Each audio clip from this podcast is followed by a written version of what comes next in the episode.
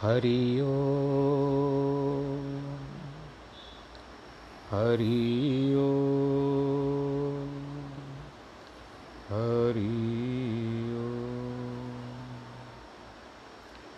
गुरुर्ब्रह्मा, गुरुर्विष्णु, गुरुर्देवो महेश्वर।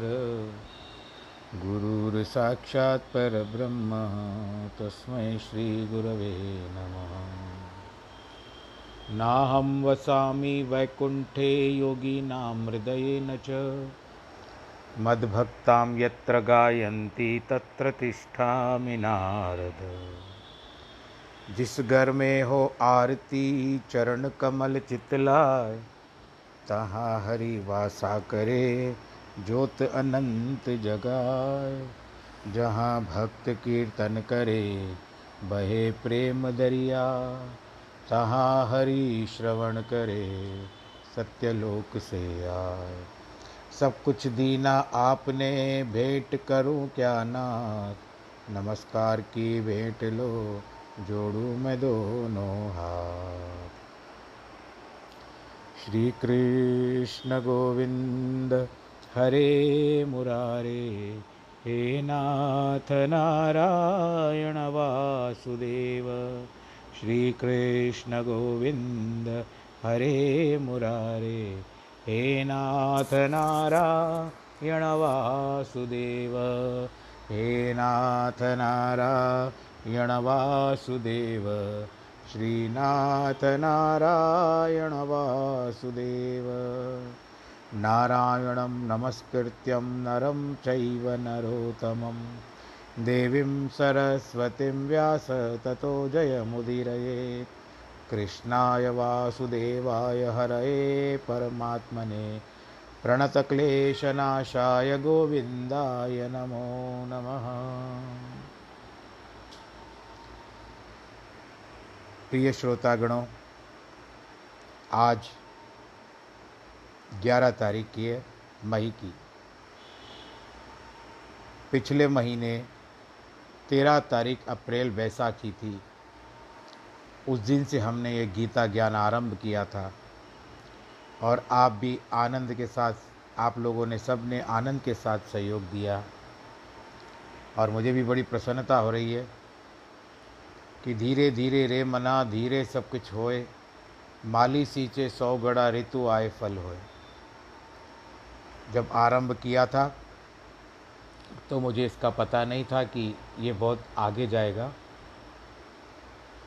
इसको और आगे जाना चाहिए। अभी आप सबकी प्रार्थना भगवान जी के पास जानी चाहिए। आप सबको मैं भी बधाई देता हूँ कि ये जो गीता ज्ञान है, अब ये यहाँ पर पॉडकास्ट के द्वारा, जिससे मैं आपको भेजता हूँ, एक लिंक जो व्हाट्सएप पर भेजता हूँ, और वही जो हो गई है स्पोटिफाई पर और रेडियो पब्लिक पर चली गई है। तो जिनके पास वो सब व्यवस्था होगी, वो सब उनको वहाँ पर भी सुन पाएँगे। और उसके पश्चात आज मैंने सुबह को, मैंने जब आपके दोपहर के समय संदेश भेजा था तो उसमें से कई लोगों ने लिखा है कि कल हमने स्पोटिफाई पे ही सुना था। तो ठीक है जो प्रभु इच्छा जा पर कृपा राम की होई ता पर कृपा करे सब कोई। एक बार भगवान राम जी की कृपा जिसके ऊपर हो जाए, मैं तो उनकी शरण में हूँ, राम नारायण के रूप में भगवान राम जी के, कि जिस तरह से मार्ग दिखाते चले, मार्ग प्रशस्त करते चले, और जो प्राप्ति शक्ति मुझे उनसे प्राप्त हो, मैं आप तक पहुँचाऊँ। तो बाकी दो दिन है एक महीने में। तो एक महीना पूरा हो जाएगा। बस प्रसन्नता की बात है। और ये जो यात्रा है, ये अब चलती रहे, बस इसमें यही मन लग रहा है।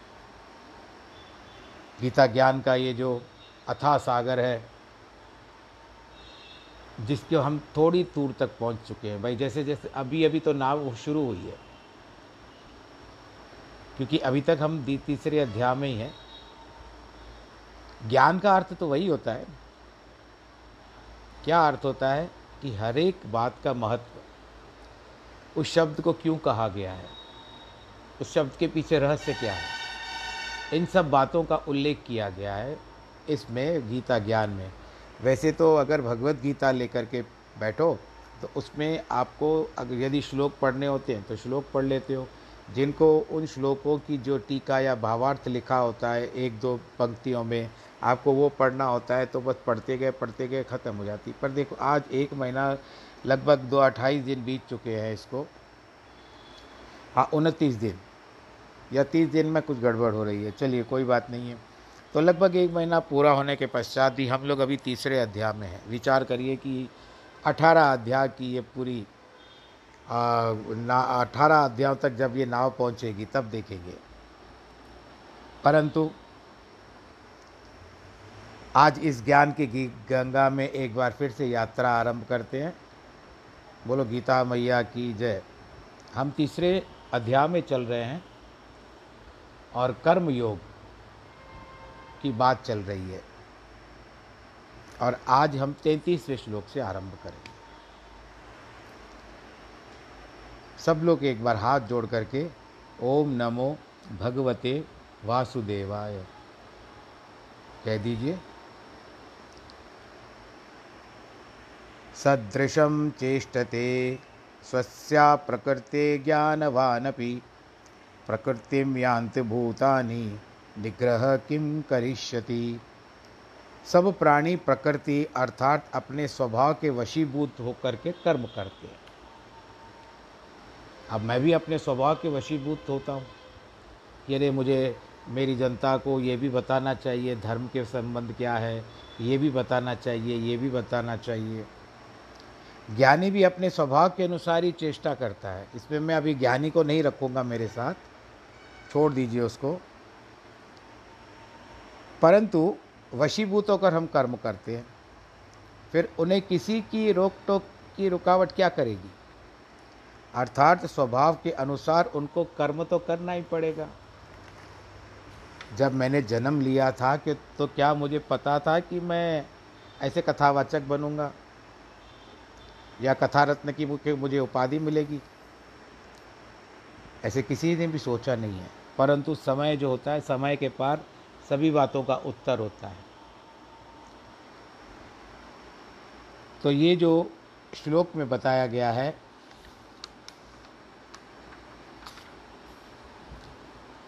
अर्जुन ने पूछा, भगवान, सांसारिक प्राणी आनंद की इच्छा रखते हैं। श्रेष्ठ बनने की चाह भी उनमें होती है। फिर भी वे रत्न जवारों से उच्चतर इसी शिक्षा का अनुसरण क्यों नहीं करते? अब यदि आप को ऐसे कह दे कि छोड़ो हीरे जवाहरात और जाकर के गुरु ग्रंथ पढ़ो तो क्या पढ़ोगे? या भगवत गीता पढ़ो तो पढ़ोगे? उनसे भी अनमोल रत्न भरे हुए हैं इसमें, परंतु ये सब वक्त के हिसाब से कम आते हैं। ये सब उस तरह से है कि जैसे एक प्यासे को पानी चाहिए, आवश्यकता है बीमार को दवाई चाहिए, उस समय आवश्यकता है, तभी ये सब चीज़ें काम आती है, बाकी सारा दिन लोग इसको लेकर के बैठे नहीं रहते। परंतु जो आध्यात्मिक लोग होते हैं, उनको कुछ ना कुछ चाहिए। आध्यात्मिकता की ओर जो खींचे रहते हैं, उनको कुछ ना कुछ चाहिए, परंतु साधारण व्यक्ति नहीं कर पाएगा।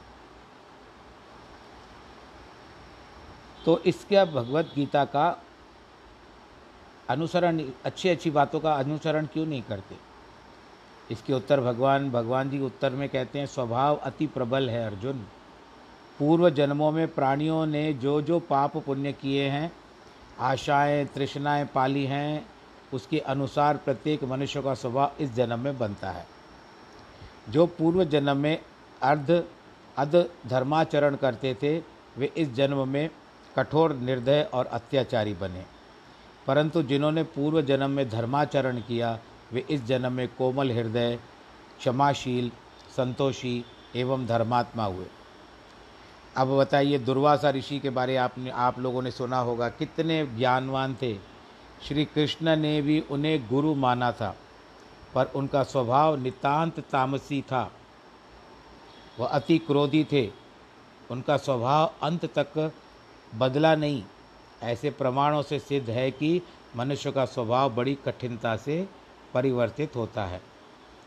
अब एक क्षण थोड़ी देर के लिए हम लोग भागवत पर चलेंगे क्योंकि अब मुझे इस कथा ने जो दुर्वासा की बात आई है तो अब मैं रह नहीं सकता हूँ। आपको इनके प्रति कृष्ण के और संबंध से जुड़े हुए इसका एक दृष्टांत बताते हुए मुझे बड़ी प्रसन्नता होगी।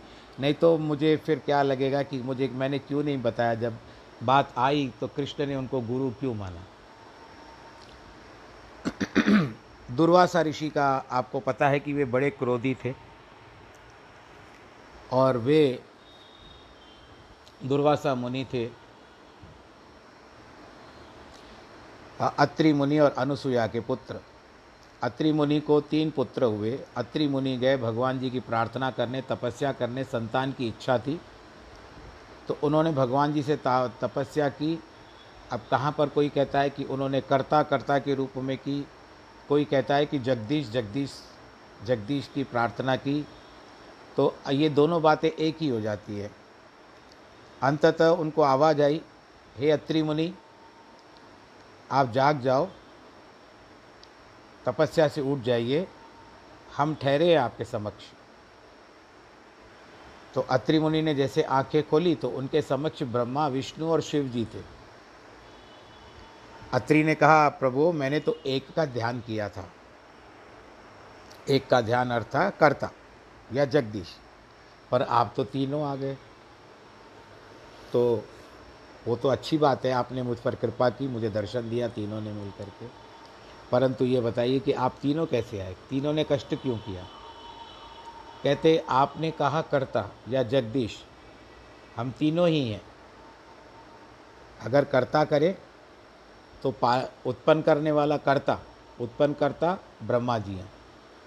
पालन करता विष्णु जी हैं और संहार करता शिव जी बताओ अभी तो हमने बता दी कि हम कर्ता के रूप से आपके पास आए। जगदीश भी हम तीनों ही हैं क्योंकि हम तीनों ही जगत जग, जगत के ईश्वर हैं त्रिमूर्ति के रूप में। अब बताओ क्या इच्छा है आपकी?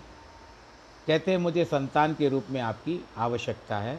तो तीनों ने वरदान दिया कि हमारे अंशावतार के रूप में आपके घर में तीन संतान होगी, तीन पुत्र होंगे। हम तीनों के अंश से आएँगे।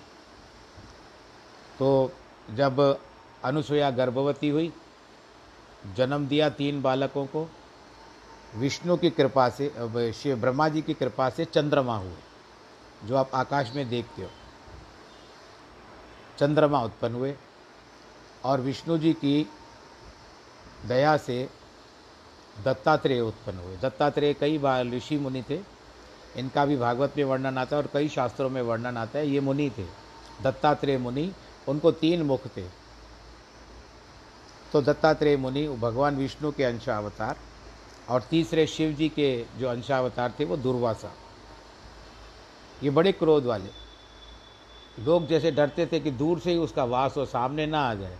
यानी उस समय वो करोना जैसे थे क्या बेचारे? क्योंकि सामने आने से थोड़ी भी भूल होती थी तो वो क्रोध में आकर के श्राप दे देते थे। इसी कारण सभी लोग उनसे डरते थे और अगर सेवा भी करनी है तो कुछ भूल ना हो जाए। श्राप देने में तत्पर रहते थे, तैयार होते थे जीवा पर श्राप उनके हॉटलाइन चलती थी श्रापों की। वो एक बार द्वारिका में आए। ये बहुत रहस्य की बात बता रहा हूँ। द्वारका में आए और आधी रात के समय पहुँचे। भगवान जी ने द्वारपालों को कह दिया था कि कोई भी ब्राह्मण या कोई ऋषि किसी भी समय आए, ट्वेंटी फोर बाई सेवन, किसी भी ब्राह्मण को भीतर आने से नहीं रोकना। किसी भी साधु महात्मा या ऋषि को भीतर आने से नहीं रोकना है।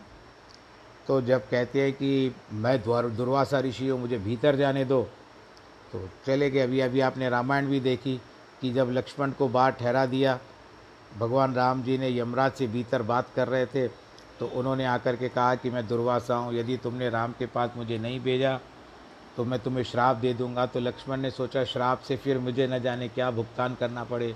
इसके लिए मृत्युदंड उचित है, ऐसा कह करके उन्होंने मृत्युदंड स्वीकार कर लिया, परंतु दुर्वासा जी का श्राप नहीं लिया। वो उस समय थे, क्योंकि ब्रह्म तेज भी होते थे, ब्राह्मण ब्राह्मण, तपस्वी सब तपस्या भी करते थे। तो जिसके कारण वो सब बातें होती, पर कलयुग में केवल सत्संग का ही नाम बताया गया है बस। हरि कीर्तन करने से भी अच्छा होता है। अंततः फिर पहुँचते हम लोग दुर्वासा की ओर चलते हैं। दुर्वासा मुनि ने आकर के जब हो हल्ला मचाया आधी रात के समय तो द्वारपालों ने तुरंत जाकर भगवान श्री कृष्ण को जगाया। भगवान कृष्ण जी रुक्मणी को साथ लेकर के आए। और कहते हैं कि, प्रभु प्रभु, आज्ञा दीजिए, मैं आपकी शरण में हूँ। कहते, क्या है, सोया हुआ है? तुझे तो संसार की चिंता नहीं है।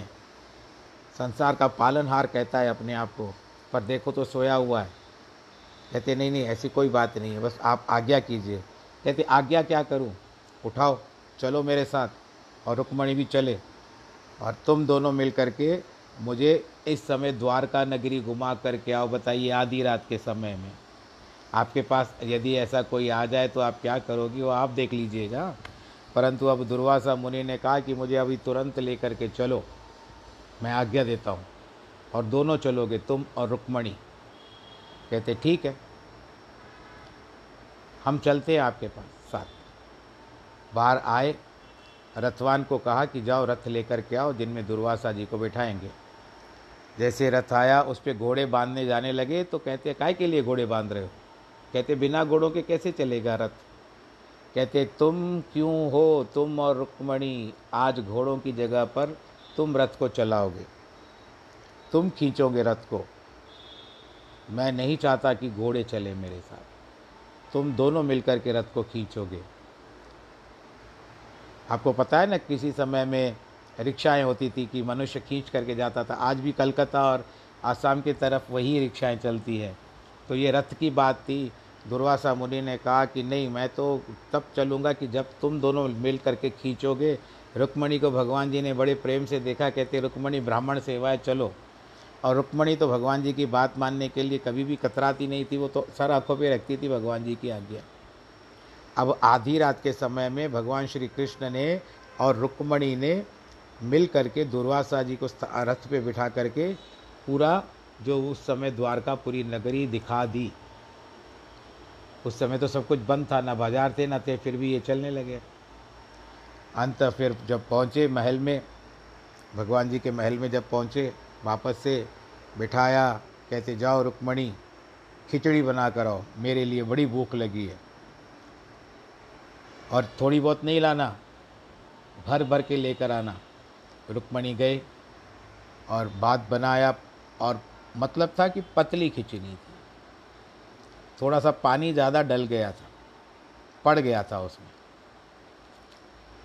अब दुर्वाजा जी, दुर्वासा जी के सामने जब तब तक भगवान कृष्ण हाथ जोड़े ठहरे हुए थे, हाथ बस मुख भी नीचे करके कि ब्राह्मण ते, ब्रह्म तेज है ऐसे चुपचाप आके नीचे करके बैठे हुए थे, पड़े हुए थे। जब रुक्मणी ने वो पतीला जो था, भगोना, वो जब आकर के दुर्वासा जी के समक्ष रख दिया, कहते, ये सिखाया है अपनी पत्नी को, एक बराबर खिचड़ी भी बनाने नहीं आती। इतना पानी डाल दिया है। क्या करूँगा? इसको सर पे डालूँगा। इससे अच्छा तो मैं तेरे सर पे डाल दूँ। ऐसा विचार सोचिए कि उन गरम गरम जो खिचड़ी थी, बात थी, वो क्या किया उन्होंने? भगवान श्री कृष्ण के ऊपर सारी खिचड़ी डाल दी, गरम गरम। अब बताइए भगवान जी के अंगों की क्या दशा होगी? वो तो नारायण है। उनके भीतर बहुत सारी सहन शक्ति है। वो सह गए और सारी खिचड़ी शरीर के ऊपर से, सर से लेकर के पाँव तक जाने लगी जाने लगी जाने लगी, बहती गई बहती गई। तब भगवान जी ने कोई उत्तर नहीं दिया। चुपचाप अपना मुख नीचे करके और हाथ जोड़ करके दुर्वासा मुनि की सेवा में खड़े रहे। अब यह देख करके दुर्वासा मुनि एकदम से ठंडे पड़ गए। उनकी आँखों में स्वयं आँसू आ गए। वे भगवान श्री कृष्ण के चरणों पे गिर पड़े। बोलो, कृष्ण कन्हैया, लाल की जय। कहते, प्रभु, तुमसे कितनी भी परीक्षा ली जाए, सामने वाला परीक्षा ले नहीं पाता है, पहले तुम उत्तीर्ण हो जाते हो। तुम पास हो जाते हो, प्रभु। मैंने तुमको कितना कष्ट दिया, उसके लिए क्षमा चाहता हूँ। पर भगवान कृष्ण मुस्कुराने लगे, आनंद के साथ मधुर हास करने लगे। कहते पर मैंने आपको बहुत कष्ट दिया है, इसके लिए मैं आपको एक वरदान भी देता हूँ। वो वरदान ये है कि आज से इस समय में जब तक तुम कृष्ण अवतार में रहोगे, आपका सारा शरीर वज्र हो जाएगा। यानी आप वज्र समझते हो, जैसे गांधारी अभी दुर्योधन को वरदान देगी कि तुम्हारा वह शरीर वज्र हो जाएगा। कोई न कुछ भी भेद नहीं पाएगा, तुम्हारे शरीर को पत्थर जैसे हो जाएगा। तो भगवान जी ने कहा, जो आ गया अब बताइए, देखिए, कि भगवान जी को तो वरदान दे करके चले गए। दुर्वासा, कितना भगवान जी को भी कष्ट उठाना पड़ा दुर्वासा के लिए। गुरु समझ करके उनको परिक्रमा करा के यहाँ पर बात आती है कि भगवान जी का सारा शरीर वज्र का हो चुका था। भगवान जी ठहरे हुए थे। खिचड़ी सारे शरीर पे चली गई थी। और दुर्वासा मुनि ने वरदान दे दिया। और आप देखिए, जब उस बहेलिए ने, उस शिकारी ने भागवत के समय में बात आती है, जब तीर चलाया तो वो भगवान जी के पैर में आकर के चुभा, क्योंकि भगवान जी ठहरे हुए थे तो खिचड़ी जो थी, वो पैरों तक, जो तले होते हैं, वहाँ तक नहीं पहुँच पाई। इसके लिए वो तीर जो था, वो भगवान के पैर में जा कर के चुभा बोलो, कृष्ण कन्हैया, लाल की जय। हो सकता है कि आप लोगों ने सुनी हो ये बात, परंतु ना भी सुनी हो, अगर ना सुनी हो तो ये बच्चों को ज़रूर सुनाइएगा। तो देखो, क्रोध है। और क्रोध भी विभिन्न विभिन्न प्रकार के आते हैं। कोई तो स्वभाव से क्रोधी होता है किसी को कोई क्रोध में लाया जाता है। अज्ञानी जन स्वभाव के अनुसार कर्म एवं आचरण करे तो इसमें क्या आश्चर्य एक ही पिता के अनेक पुत्र होते हैं, पर प्रत्येक का स्वभाव अलग अलग होता है। रावण और विभीषण दोनों भाई थे, पर दोनों के स्वभाव में दिन रात का अंतर था। स्वभाव प्रारब्ध कर्म से निर्मित होता है, वह ज्ञानवानों का भी नहीं बदलता। जो कर्म ज्ञान प्राप्ति के कारण जलकर भस्म हो जाते हैं, उनका कोई प्रभाव स्वभाव पर नहीं पड़ता है। ऋषि विश्वामित्र पूर्ण ज्ञानी थे, उच्च श्रेणी के तपस्वी थे किंतु मुनिवर वशिष्ठ भी सर्वोपरि मानते थे। पर उनका स्वभाव राजसी था क्योंकि वो पहले राजा थे, विश्वामित्र। क्षत्रिय होने के बाद ब्रह्म ऋषि बने थे। तो अपने यज्ञ की रक्षा के लिए श्री राम और लक्ष्मण को मांग करने के लिए राजा दशरथ के पास गए। राम, राजा मोह के वश होकर के, बच्चे हैं, मैं नहीं जाने दूँगा। तो विश्वामित्र को वो क्रोध से लाल हो गए। उन्होंने वो क्रोध से लाल हो गए वो। आखिर वशिष्ठ मुनि ने राजा को समझा बुझाकर विश्वामित्र के दोनों राजकुमार दिलवाए। तब जाकर के उनका क्रोध शांत हुआ। तात्पर्य यह है कि ज्ञानी जन भी स्वभाव के अनुसार आचरण करते हैं।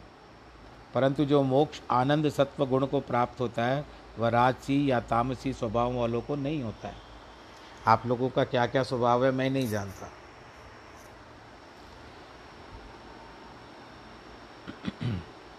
भगवान के परम भक्त राजा अमरीश को दुर्वासा ऋषि ने सताया। अकारण क्रोध किया। अपने भक्त को बचाने के लिए भगवान ने दुर्वासा पर सुदर्शन चक्र तक छोड़ दिया। दुर्वासा संपूर्ण ब्रह्मांड में दौड़े पर किसी ने भी उनकी रक्षा नहीं की, न किसी ने हाथ बढ़ाया। आखिर जब उन्होंने अम्बरीश के समक्ष आकर के आत्मसमर्पण कर दिया, तब जाकर उनकी जान बची। इतना ज्ञानी होते हुए भी उन्होंने कष्ट सहन किए।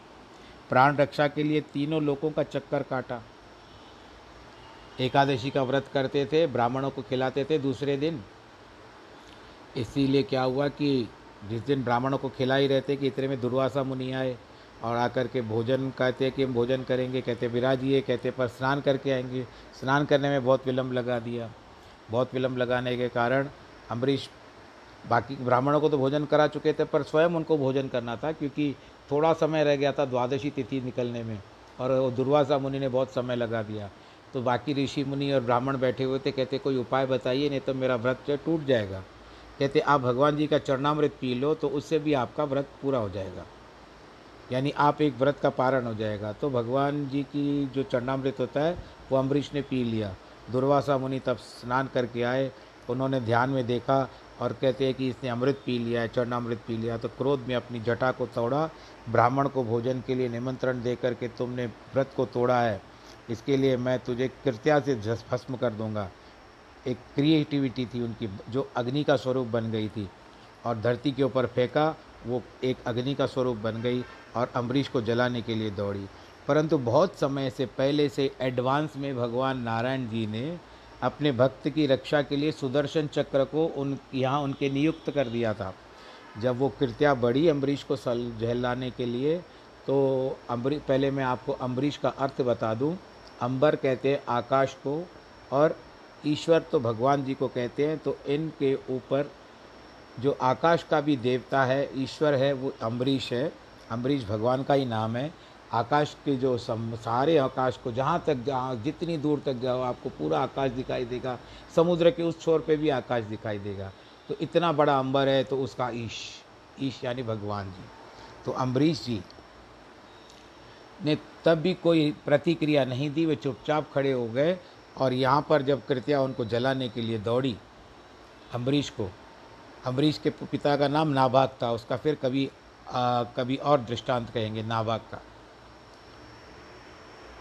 तो वहाँ से सुदर्शन चक्र ने अपनी लपटों को खोलना शुरू कर दिया। अपने आप को ओपन करना शुरू कर दिया और आपने तो देखा होगा भगवान विष्णु के सुदर्शन चक्र को कैसे चलते हैं। वो सबसे पहले आए और आकर के उन्होंने जो क्रिएट किया था अम्बरीश ने, अम्बरीश राजा को जलाने के लिए, दुर्वासा जी ने तो उस दुर्वासा की कृत्या को उसने पहले जला दिया। जलाने की कुछ चीज़ चीज़ को शांत कर दिया। वो तो ख़त्म हो गई, लल, जो लपटें निकल रही थी वो शांत हो गई। अब अम्बरीश के ऊपर जो क्रोध था, अब वो क्या हुआ? दुर्वासा मुनि का क्रोध जो था, उसको नष्ट करने के लिए। मतलब है कि अब मैं तुमको नहीं छोड़ूँगा, ऐसा कह करके दुर्वासा मुनि के पीछे पीछे अब आरंभ हो गए सुदर्शन चक्र। अब दुर्वासा ने देखा कि मेरी बातें मुझ पर आ गई। किस, किसके लिए कहते हैं ना? किसी और के लिए कबर मत खोलो। ऐसे कहावत है तो अगर नहीं खोदोगे तो तुम भी गिर सकते हो उसमें। तो वही बात आ गई, दुर्वासा मुनि अब भागने लगे भागने लगे, और वहाँ पर सुदर्शन चक्र उनका पीछा नहीं छोड़ रहा था। सबसे पहले ब्रह्मलोक में आए ब्रह्मा जी से कहते हैं, मुझे इसके ताप से छुड़ाओ। कहते ये मेरा नहीं है, ये विष्णु भगवान जी का है। आप जाओ, उनसे ही क्षमा मांगो। फिर जाते जाते बीच मध्य में कैलाश आया कैलाश को कहते हैं, मैं तो आपका स्वरूप हूँ। भगवान शिव जी, आपका स्वरूप हूँ, आपका अंश अवतार हूँ, मुझे क्षमा कराओ, इसके ताप से छुड़ाओ। मैं सहन नहीं कर पा रहा हूँ, ये तो मुझे जलाने के लिए तत्पर है। शिव जी ने कहा, ये तो शिव मेरा शस्त्र नहीं है। ये विष्णु भगवान जी, नारायण जी के पास जाइए। वही इसको समझा सकते हैं। आखिर वैकुंठ में आकर के भगवान के चरणों को पकड़ लिया, कहते, प्रभु, मेरी रक्षा करो, अपने सुदर्शन चक्र को आज्ञा दो, शांत हो जाए। कहते, मैं नहीं कह सकता।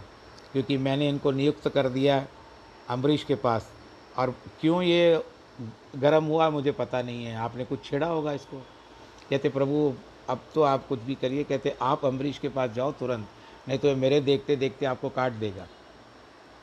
तो फिर भागने लगे। भागते भागते आखिर अम्बरीश के पास आए। राजा अम्बरीश के पास और उनके पैरों पे गिर पड़े। दुर्वासा मुनि कहते, मुझे क्षमा कर दो राजन। मैं अति क्रोध में था, जिसके कारण मैंने तुम, आपको जलाने की चेष्टा की, परंतु सुदर्शन चक्र ने तो मुझे कहीं का नहीं छोड़ा है। आप जल्दी इसको कहिए कि शांत हो जाए। नहीं तो मैं धधक रहा हूँ भीतर से। इसकी अग्नि का, इसकी ज्वालाओं को देख नहीं पाता हूँ।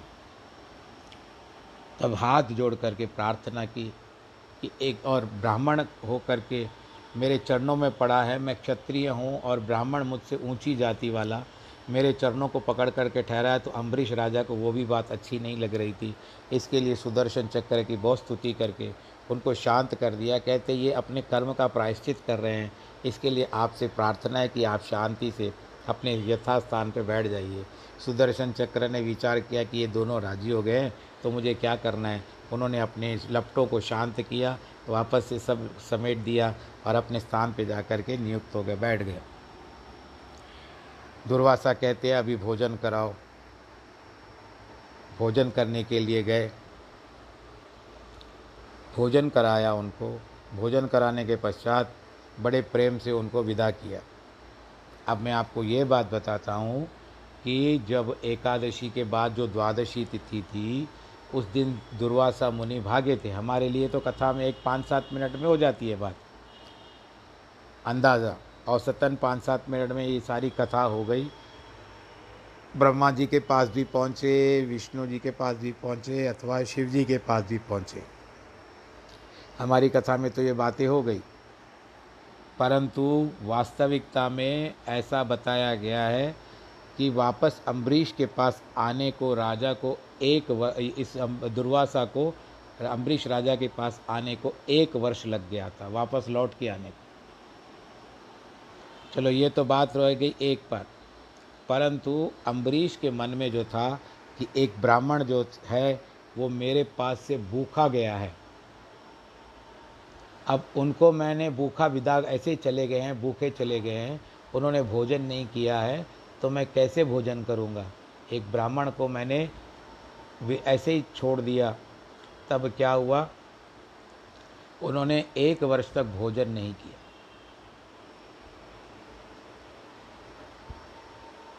एक वर्ष तक उन्होंने भोजन नहीं किया और उसके बाद वो केवल भगवान जी का चरणामृत पी करके ही बैठे रहे। पर यह भी बात का विचार किया जाता है कि भगवान नारायण जी की अनुकंपा से एक वर्ष तक वो भोजन वैसे का वैसा ही सुस्वादु और ताज़ा बना हुआ लगा दुर्वासा मुनि को। यानी दूसरी देग भी नहीं चढ़ाई गई उनके लिए। वही भोजन वैसे का वैसे ही गरम गरम था। बोलो, कृष्ण कन्हैया, लाल की जय। गुरु नानक साहब की गद्दी पर प्रथम पाँच पातशाहियाँ फ़कीरी स्वभाव वाली थी, अंतिम पाँच फ़कीरी और अमीरी दोनों में प्रवर्तित थी, सब में ज्ञान की शक्ति तो एक समान ही थी। एक पक्षी, शावक बच्चे को स्वभाव पक्षियों जैसा होगा, गाय के बछड़े का व्यवहार गाय के जैसा होगा। पर किसी का व्यवहार शांत और किसी का स्वभाव गुस्सेल होगा। कॾहिं कॾहिं गांइ खे बि खाराइण वञो तो उसको न जाने किस बात का गुस्सा होता है तो थूनो हणण लाइ हली ईंदी है। तो कभी कभी गाय को भी गुस्सा रहता है। तात, अब क्या लेना देना पता नहीं, किसी ने उनसे न गौ माता से भी कभी किसी ने पैसे लिए नहीं, दिए नहीं, किसी, उसकी सास भी नहीं है, या वो किसी को किसी की बहू भी नहीं है वो, ये मैं ऐसे ही कह रहा हूँ। तो इस बात का क्रोध आता है गौ माता को कि या किसी ने गौ माता ने छीन लिया उसका हिस्सा तात्पर्य यह है कि पूर्व जन्म के अनुसार प्रत्येक का स्वभाव बनता है। एक ही प्रकार के सत्संग में ज्ञानोपदेश सुनने वालों का स्वभाव भिन्न भिन्न होता है। इसके लिए मैंने उस दिन कहा था, श्रोता सोता, सोचता और सरोता। उनमें परिवर्तन नहीं आता। गुरु घर का प्रत्यक्ष उदाहरण हमारे समक्ष है। गुरु रामदास जी के तीन पुत्र थे। तीनों के स्वभाव अलग अलग थे। ऐसे समर्थ पिता की संतान होकर भी पृथ्वी चंद कलयुग का रूप था। उसने कितने दिन छल कपट के कारनामे किए। अपने सगे भाई अर्जुन देव ने कितना वैर रखा। अर्जुन ने इस प्रकार का प्रश्न किया, यदि प्रत्येक निज स्वभाव के अनुसार आचरण करता है तो स्वभाव अपरि अपरिवर्तनीय है। तो फिर सत्संग एवं साधना साधनाओं का क्या प्रयोजन है? हे भगवान, आप मुझे क्यों उपदेश दे रहे हैं? कि यह मैं करूँ और ना करूँ, मेरा जो स्वभाव होगा, उसके अनुसार ही करूँगा। भगवान जी ने उपदेश दिया इंद्र इंद्रस्य इंद्रियासार्थे राग द्वेषो व्यवस्थितो, तरियो न वशमा गच्छे तो हस्य परपंथिनो सब इंद्रियों में जो इंद्रिय का राग द्वेष समाया हुआ है, उनके वश में नहीं होता, क्योंकि वे कल्याण मार्ग में विघ्न कारक हैं और बड़े बैरी हैं। प्रत्येक इंद्रिय का अपना अपना विषय है। नेत्रों का काम है देखना। सुंदर रूप को देख करके खुश होते हैं। ऐसा भी बताया जाता है कि सर्वप्रथम मनुष्य को पाप करने की इच्छा क्यों होती है? आँखों के द्वारा और कानों के द्वारा। कानों के बारे में सुनते हैं, जैसे चोर सुन लेता है कि फलाने के पास बहुत धन है या देख लेता है बहुत सारा धन है तो उस समय में उनके अंदर पाप जागृत हो जाता है। तो ये सबसे पहले प्रवेश आँखों से करता है पाप। किसी के सुंदर स्वरूप को देख करके प्रसन्न होते हैं, कुरूप को देख करके उनका तिरस्कार करते हैं। इसी प्रकार कर्ण, कान, नासिका, यानी नाक नाक ये दोनों हिस्से, त्वचा त्वचा का यानी चमड़ी इत्यादि के अलग अलग विषय हैं। परंतु प्रत्येक इंद्रिय किसी से प्यार, राग करती है तो किसी को धिक्कारती भी है। इसी राग द्वेष में होकर के मनुष्य को फंसना नहीं चाहिए।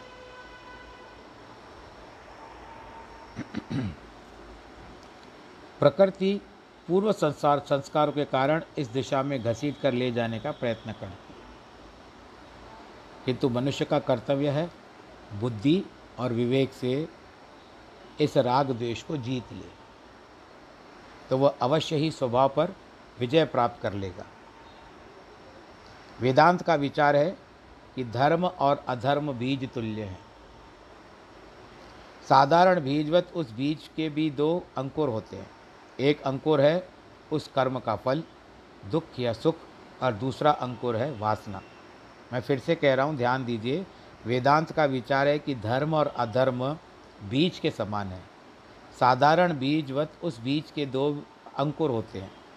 एक अंकुर है उस कर्म का फल, दुख या सुख और दूसरा अंकुर है वासना, विचार या स्वभाव। जो इस कर्म के करने से बनता है, वह स्वभाव भविष्य में उसी प्रकार के कर्म करवाता है।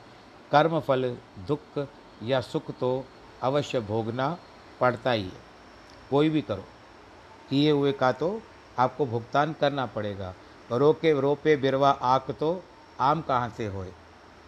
यदि आपने आक का पेड़ बो दिया, उसके बाद आप आम की बात करोगे तो उसमें आपको आम नहीं मिलेगा, आग का ही पेड़ मिलेगा। तो भोगे बिना कर्म नहीं छोड़ेगा। जे सौ यतन कमाड़, यानी कमाई कितनी भी कर लो, सौ यतन कमाई के कर लो, परंतु बिना भोगे आपका कर्म नष्ट नहीं होगा। लेख न मिठिए सकी जो लिखिया करता बिना भोगे आपके कर्म नहीं छूटेंगे। वो आपने मानसिकता से किया हो, शारीरिक किया हो, किसी भी प्रकार से कोई भी कर्म किया हो तो उसका और अच्छे कर्म का फल भी आपको अवश्य प्राप्त होगा, परंतु समय के अनुसार मिलेगा। उसके पश्चात ही मिलेगा, उसका टेन परसेंट बढ़ेगा, टेन परसेंट बढ़ने के बाद बढ़ता जाएगा बढ़ता जाएगा, उसके बाद आपको एक ही प्रकार से फल होकर के सफल रूप, सफलतापूर्वक प्राप्त हो सकता तो इसके लिए जब आप पौधा डालते हो तो उस पौधे के आपको सींचना आवश्यक है। उसकी देख देखरेख बहुत करना आवश्यक है, क्योंकि जब तक उसकी जड़ मज़बूत हो, और एक बार जड़बूत मज़बूत हो जाती है, परिपक्व हो जाती है जब उसकी जड़, तब वहाँ से वो जल लेना आरंभ करता है, पेड़ और अपनी स्थिति बनाता जाता है, जगह बनाता जाता है, और विशाल होता जाता है, फिर छाया भी देता है, फल भी देता है, फूल भी देता है। इतनी सारी बातें और और मनुष्य हम अपने स्वार्थ के लिए लकड़ियों को और जंगलों को काटते रहते अपने फर्नीचरों के कारण हमने ये किया, हमने वो किया, ये किया, वो किया, ऐसे करते करते हम कितने पेड़ों को काट रहे हो। आजकल ये देखो प्रयत्न हम भी तो प्रयोग करते हैं भाई। आजकल टिश्यू पेपर भी बहुत सारे, बहुत अधिक मात्रा में आ चुके हैं और ये भी पेड़ों को काट करके बनाए जाते हैं। तो वातावरण को जितना शुद्ध रखोगे, वातावरण की जितनी महानता रखोगे जिसका ध्यान रखोगे, स्वच्छता रखोगे और पेड़ों से तो आपको वायु प्राप्त होती है, ऑक्सीजन प्राप्त होती है और इतने पेड़ रहेंगे ही नहीं। तो आपके पास ऑक्सीजन कहाँ से आएगी? तो ऐसे ही पोल्यूशन बढ़ती जाएगी, प्रदूषण बढ़ता जाएगा। इसके लिए जितना हो सके अच्छे अच्छे पेड़ लगाइए, पौधे लगाइए हरा भरा रखिए अपने घरों को, और स्थानों पर भी जहाँ पेड़ पौधे लगते हैं, वहाँ पर भी जा कर के ले कर के, लगा करके आइए। और भगवान से प्रार्थना करिए कि इससे आपके सृष्टि को हम प्रयत्न कर रहे हैं थोड़ा थोड़ा जोड़ने में भगवान आप हमारी सहायता करो। तो इस तरह से जो भी आप, भगवान जी भी आपके ऊपर प्रसन्न हो गए, क्योंकि आप ना फिर से संसार, जो था, देख तेरे संसार की हालत क्या हो गई, भगवान नहीं कहेंगे आप। आप भगवान को कहेंगे देख तेरे संसार में हमने हरा भरा कर दिया संसार। देख तेरे भगवान, तेरे हम संसार को हमने हरा भरा कर दिया। हालत हो गई, नहीं कह सकोगे आप। आपके मन में खुशी रहेगी, उल्लास रहेगा कि भगवान जी, हमने फिर से तेरे संसार को हरा भरा कर दिया। अब तू हमको सदैव आशीर्वाद के छाया में रखना। जैसे इस पेड़ ने हमारे, अपने छाया में हमको रखा है, उसी तरह तुम भी हमको सदैव अपनी छाया में रखना। ऐसा कहते हुए मैं आज के इस प्रसंग को यहीं पर विश्राम देता हूँ और आज आपको जिनके भी जन्मदिन हो या वैवाहिक वर्षगांठ हो या और भी कोई कार्य हुआ हो, उसके लिए आप बहुत बहुत बधाई। भगवान करे, आप सुरक्षित रहें, खुश रहें, परिवार के संग सदैव आनंद और प्रफुल्लित, प्रफुल्लता से रहे। यही हम भगवान जी से प्रार्थना कर रहे हैं और इसके बाद सब लोग हाथ जोड़ करके, धर्म की जय हो, अधर्म का नाश हो, प्राणियों में सद्भावना हो, विश्व का कल्याण हो, नमः पार्वती पतये, हर हर महादेव की जय। सर्वे भवन्तु सुखिनः, सर्वे सन्तु निरामया, सर्वे भद्राणि पश्यन्तु। मा कश्चित् सुख दुःखभाग् भवेत्। नारायण नारायण नारायण।